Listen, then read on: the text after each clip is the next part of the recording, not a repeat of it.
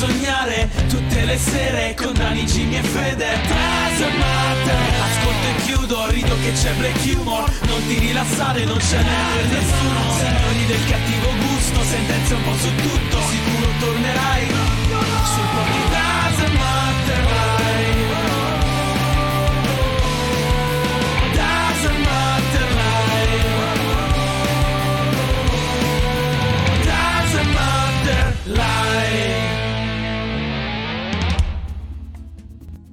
E ciao a tutti ragazzi e benvenuti a questa nuova incredibile live del Doesn't Matter Podcast, l'unico programma che viene da tutti i giorni dal lunedì a giovedì dalle 21 alle 23 qui su Twitch con Daniele Doesn't Matter che sono io, Jimmy The Fear Buonasera, buonasera a tutti. e Federico Alotto.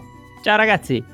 Oh ragazzi, questa sarà una puntata super scoppiettante, sarà veramente piena di roba e parleremo di Ollie e Benji in tribunale. Avremo un sacco di notizie flash, poi passeremo al genio del giorno che è San Valentino di Fuoco, inseguimento a Torino. Avremo una nuova rubrica per stasera, ovvero la fiducia nell'umanità con la storia del poliziotto dal cuore d'oro e poi passeremo all'angolo della morte.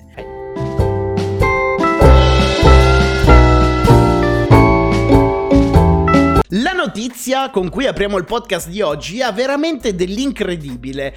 E l'andamento delle cose, considerate morali, sta veramente sfociando nel teatro dell'assurdo. Questo perlomeno è il mio punto di vista. E a finire nell'occhio del ciclone, per i suoi comportamenti scorretti, non è una persona, ma un cartone animato degli anni Ottanta. Come avrete intuito dal titolo, precisamente Ollie e Benji, il noto cartone animato con cui siamo cresciuti tutti, dedicato al mondo del calcio, è stato incriminato per violenza contro le donne. Scendendo nello specifico, la puntata incriminata è la numero 33, dove Julian Ross tira uno schiaffo a una sua amica. Il motivo dello schiaffo è dovuto al fatto che Julian le aveva rivelato i suoi problemi al cuore e lei invece che farsi i cazzi suoi aveva detto al mondo intero, a, a Holly mi pare o a Benji non mi ricordo, aveva eh, rivelato i problemi cardiaci di, di Julian. Quindi nella scena eh, lui tira uno schiaffo ad Amy Aoba, come vedete da questo fotogramma. Di conseguenza, l'emittente pubblica cilena TVN è stata denunciata da una corte di paese con l'accusa di trasmettere immagini di violenza maschile contro una donna. L'emittente inoltre è stata condannata a pagare 7.000 dollari di multa per questa scena violentissima. Fortunatamente c'è stato un ribaltamento della situazione e ci ha pensato il magistrato della corte cilena quando il processo è finito in processo d'appello. Il magistrato ha definito che il gesto non è violenza contro le donne. La ragazza non ha ricevuto uno schiaffo in quanto donna, ma come amica sleale che ha rivelato a tutti il segreto di Julian Ross. Che cazzo stiamo parlando? È un trip allucinante sta cosa. È un trip allucinante, a me ehm, fa veramente girare, fa girare proprio le palle il fatto che sia dovuta finire in tribunale già la cosa in sé. E in più bisogna specificare che non era violenza con le donne, bisognava analizzare la scena per decretare che era uno schiaffo dato perché ha tradito la sua fiducia.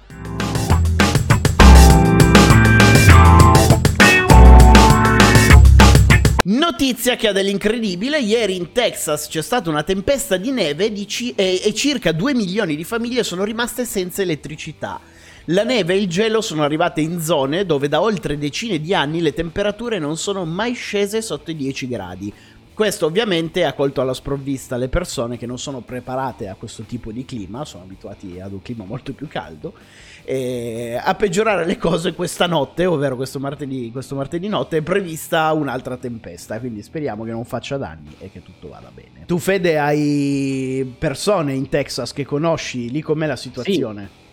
Ma no, li ho sentiti stanno benissimo, nel senso che a Austin non è successo chissà che roba.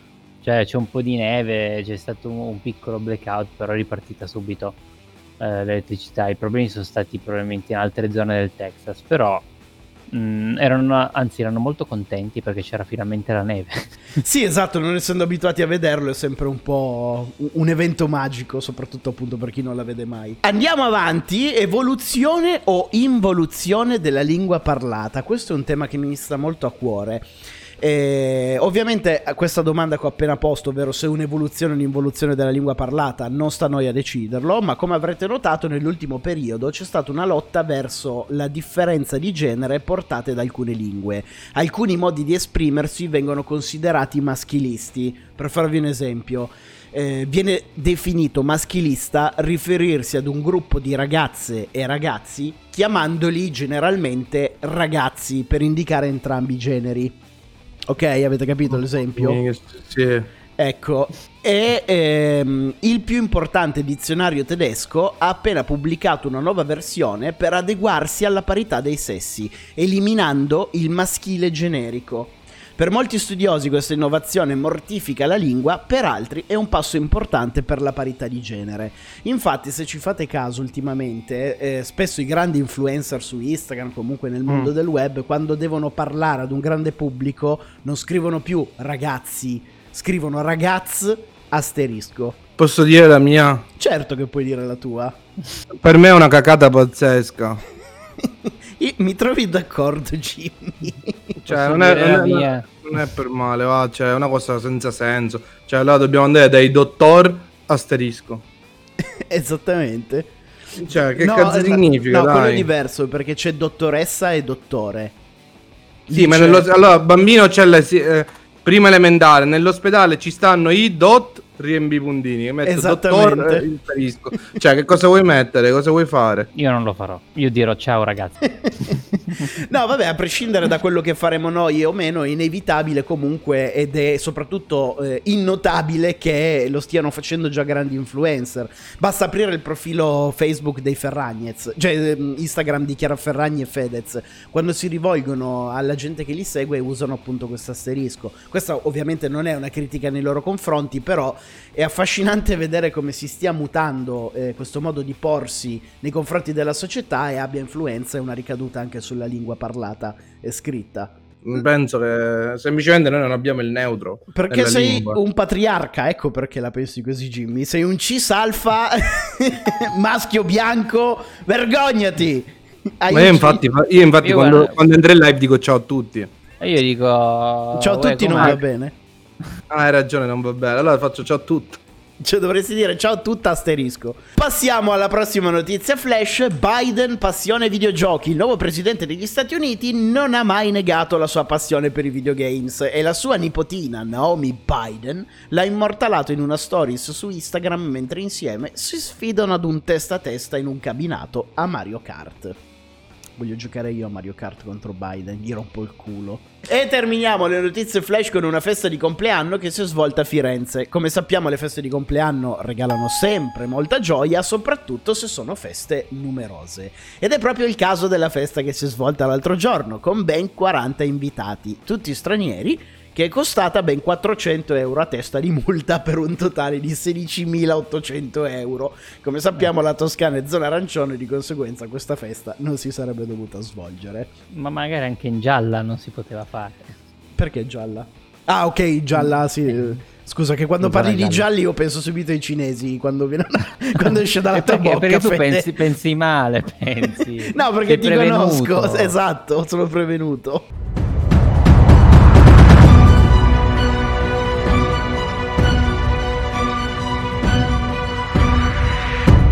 Andiamo un po' di fretta, ma ci prendiamo comunque il tempo che serve per questa storia bellissima, una storia romantica di San Valentino. Per il genio del giorno ci spostiamo a Cava dei Tirreni, in provincia di Salerno. È la sera del 14 febbraio, quindi l'altro ieri, e precisamente il giorno di San Valentino, appunto. Due persone stanno consumando la notte degli innamorati, facendo l'amore in camera da letto. Effusioni, che si, corpi che si stringono all'unisono, anime che si fondono insieme in una sola coscienza. Cosa potrebbe andare storto in un momento così romantico e perfetto? Io un paio di idee ce l'ho e ad esempio potrebbe rientrare inaspettatamente il marito di lei. E infatti è proprio quello che è successo. I due non sono semplici innamorati, ma sono due amanti segreti, perché la donna è sposata e inaspettatamente il marito è rientrato in casa la sera di San Valentino accompagnato dal padre e il fratello della moglie. Madonna. Ecco, a quel punto l'amante è in preda al panico e non sapendo dove nascondersi sceglie di tentare la fuga, ma essendo in camera da letto e non potendo uscire, decide di fare il salto della fede, lanciandosi completamente nudo dalla finestra, non curante del fatto che si trovino al secondo piano. Il marito a quel punto entra in camera da letto e trova la moglie da sola a letto, nuda, pensando che fosse il suo regalo di San Valentino. Nessuno pensa ad un tradimento in atto. La coppia è salva e gli amanti sono al sicuro.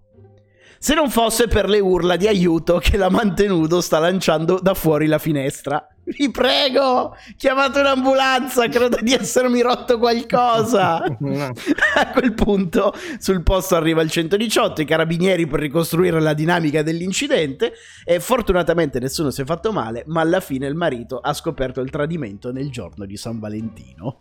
Anche oggi abbiamo due geni del giorno, come, come avete intuito, e i nostri campioni di intelligenza tornano ad essere i piemontesi. Infatti ci troviamo a Torino. È pieno pomeriggio e la polizia municipale vede un'auto viaggiare in modo sospetto. Appena la Ford Fiesta, nell'occhio del mirino della municipale, si ferma ad un semaforo, la polizia l'affianca e invita l'auto con tre passeggeri ad accostare. Di tutta risposta l'autista spinge l'acceleratore, brucia il semaforo e semina la polizia. A quel punto comincia l'inseguimento. La polizia cerca di raggiungere la forfiesta che continua a sfrecciare e a passare i semafori rossi, bruciandone ben quattro e rischiando di investire un pedone. Ma alla fine comunque i vigili riescono eh, a fermare il pirata della strada e a farlo scendere dall'auto. A quel punto i militari rimangono a bocca aperta. Dal posto di guida scende un sedicenne, la sorella più grande e un bambino.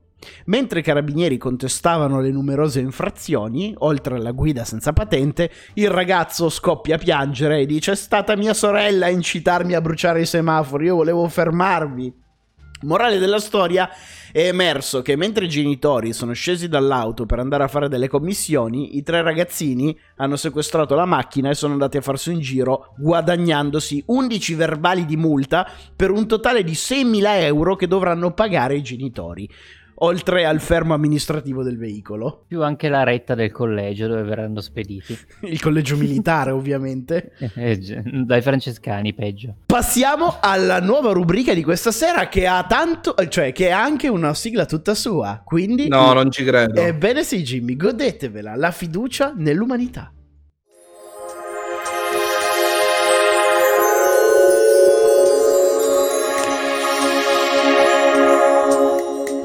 Visto che spesso ci capita di parlare di notizie molto tenere, come avrete notato, non so se vi ricordate il vecchietto che è stato aiutato dai carabinieri quando ha rubato i cioccolatini per i nipoti, oggi inauguriamo questa rubrica, ovvero Fiducia nell'umanità, in cui raccontiamo storie che incentivano la fiducia nella bontà umana. Ed è proprio quello che è successo l'altro giorno a Firenze. Il protagonista di questa storia è un clochard 32enne senza, ten- senza tetto eh, che passeggiando per le strade di Campo Bisenzio nota un paio di scarpe molto costoso nel giardino di una casa. Approfittando dell'assenza di sguardi indiscreti, decide di far sparire queste scarpe, se le arruba la storia potrebbe concludersi qui e invece no, perché quello che non sa il clochard è che quelle scarpe rubate in quel giardino appartengono ad un poliziotto. E oltretutto sono un modello molto caro che si aggira intorno ai 300 euro, quindi ha, ha proprio cacato fuori dal vaso. L'altro giorno, mentre il poliziotto stava passeggiando fuori servizio in via Buozzi, nota un clochard che sta indossando proprio le scarpe che gli hanno rubato. Le riconosce perché avevano delle abrasioni particolari che si erano formate nel tempo, quindi sa per certo che quelle sono le sue scarpe. Al che il poliziotto si avvicina al clochard e gli chiede dove avesse preso quel paio di scarpe. A quel punto il clochard non risponde, non dice una parola, si limita solo a togliersi le scarpe e con fare mesto gliele consegna direttamente al poliziotto. A quel punto l'agente dell'ordine ha chiamato subito due colleghi per formalizzare la restituzione delle scarpe e annullare la denuncia che era stata sporta sulla sparizione. Poi l'uomo, il poliziotto, è entrato in un negozio e ha acquistato un nuovo paio di scarpe per il senza tetto e un giubbotto pesante con cui potersi riparare dal freddo. Un gesto generoso che il senza tetto ha voluto raccontare pubblicamente a tutti. Questa era la storia della fiducia nell'umanità. Ti poteva lasciare anche quelle Bella. scarpe, me face- Vabbè, adesso, adesso giriamo, dai, scarpe da 300 euro.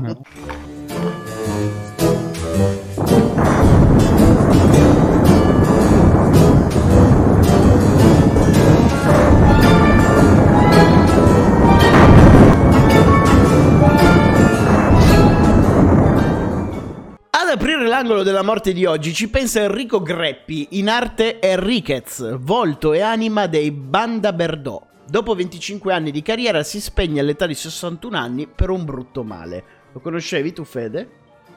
Sì, cioè, n- non lui, però so chi se ne Banda Bardò. Ci avrei scommesso perché ca- suonavano nei centri sociali, quindi ho detto sicuramente lo conosce Federico. Mentre a chiudere le porte dell'angolo della morte e a tirare giù il sipario del teatro della vita, se ne occupa il maestro Paceco, considerato uno dei padri della salsa. Muore all'età di 85 anni mentre era, convina- eh, mentre era ricoverato nel New Jersey per polmonite. Il- Non assomiglia a razzie. Assomiglia un sacco a Razzi, è vero.